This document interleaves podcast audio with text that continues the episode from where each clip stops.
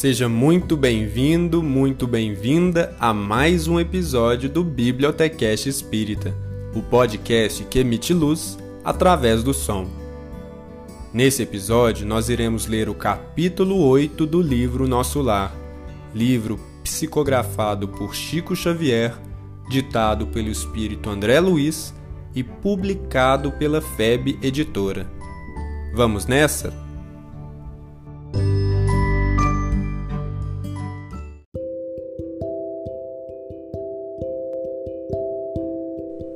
Capítulo 8 Organização de Serviços Decorridas algumas semanas de tratamento ativo, saí pela primeira vez em companhia de Lísias.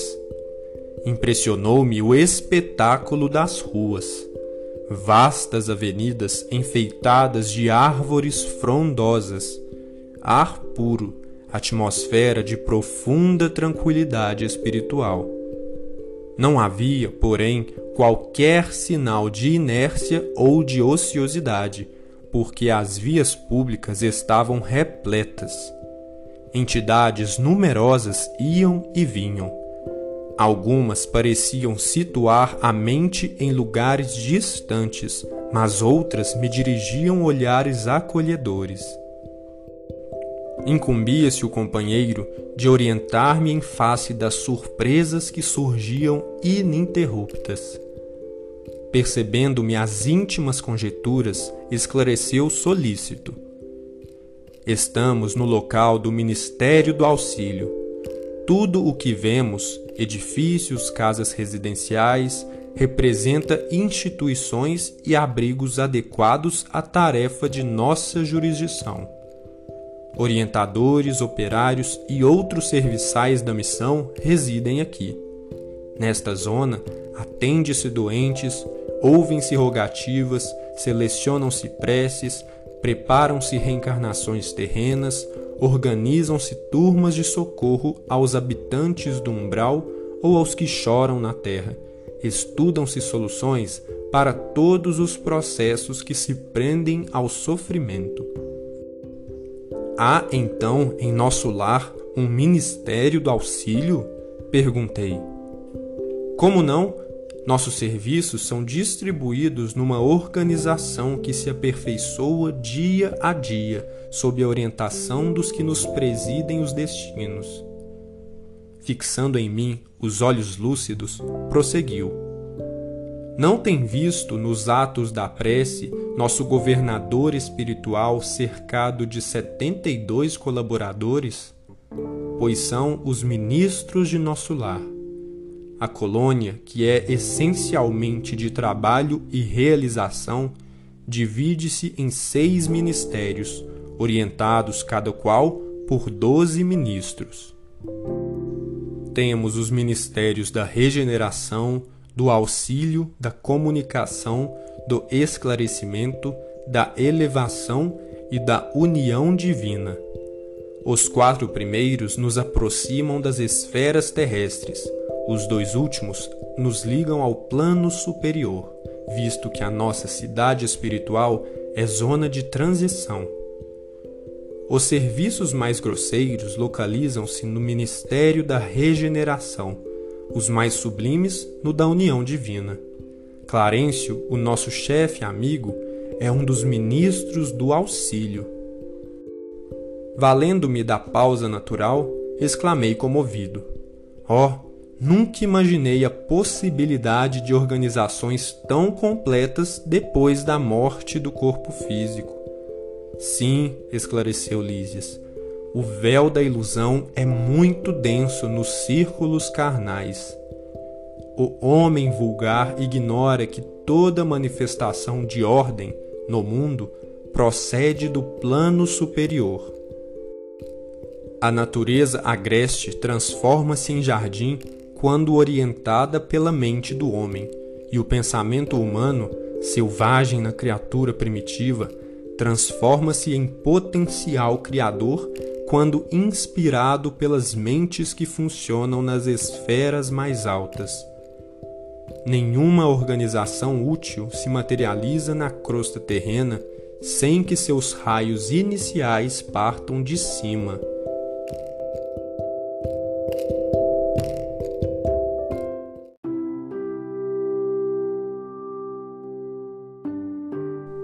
Mas nosso lar terá igualmente uma história como as grandes cidades planetárias? Perguntei. Sem dúvida. Os planos vizinhos da esfera terráquea possuem igualmente natureza específica. Nosso lar é a antiga fundação de portugueses distintos, desencarnados no Brasil no século XVI. A princípio, enorme e exaustiva foi a luta, segundo consta em nossos arquivos no Ministério do Esclarecimento. Há substâncias ásperas nas zonas invisíveis à Terra, tal como nas regiões que se caracterizam pela matéria grosseira. Aqui também existem enormes extensões de potencial inferior, como há no planeta grandes tratos de natureza rude e incivilizada. Os trabalhos primordiais foram desanimadores, mesmo para os espíritos fortes. Onde se congregam hoje vibrações delicadas e nobres, edifícios de fino lavor, misturavam-se as notas primitivas dos silvícolas do país e as construções infantis de suas mentes rudimentares. Os fundadores não desanimaram, porém. Prosseguiram na obra copiando o esforço dos europeus que chegavam à esfera material, apenas com a diferença de que, por lá, se empregava a violência, a guerra, a escravidão. Aqui, o serviço perseverante, a solidariedade fraterna, o amor espiritual. A essa altura, atingíramos uma praça de maravilhosos contornos, ostentando extensos jardins. No centro da praça erguia-se um palácio de magnificente beleza, encabeçado de torres soberanas que se perdiam no céu. Os fundadores da colônia começaram o esforço partindo daqui, onde se localiza a governadoria, disse Lísias. Apontando o palácio, continuou: Temos nesta praça o ponto de convergência dos seis ministérios a que me referi. Todos começam da governadoria, estendendo-se em forma triangular.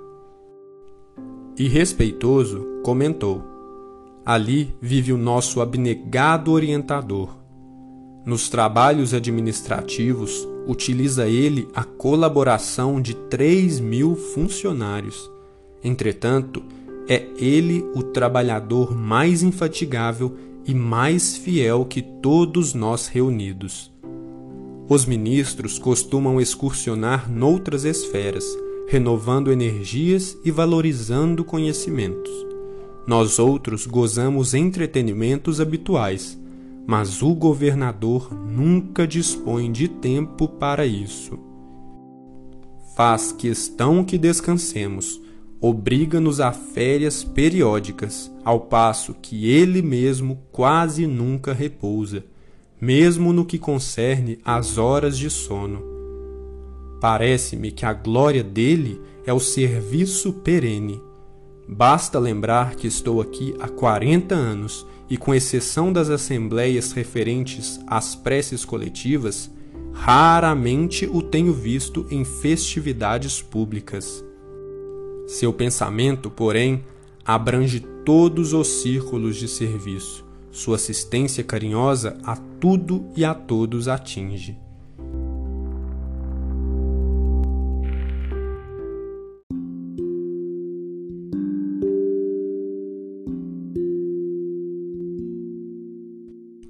Depois de longa pausa, o enfermeiro amigo acentuou: Não faz muito comemorou-se o centésimo décimo quarto aniversário da sua magnânima direção. Calava-se Lísias, evidenciando comovida reverência, enquanto eu, a seu lado, contemplava respeitoso e embevecido as torres maravilhosas que pareciam cindir o firmamento.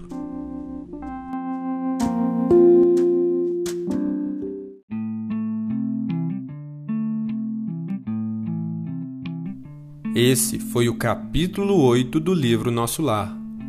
Muito obrigado por acompanhar o Bibliotecast Espírita. Te espero no próximo episódio. Até!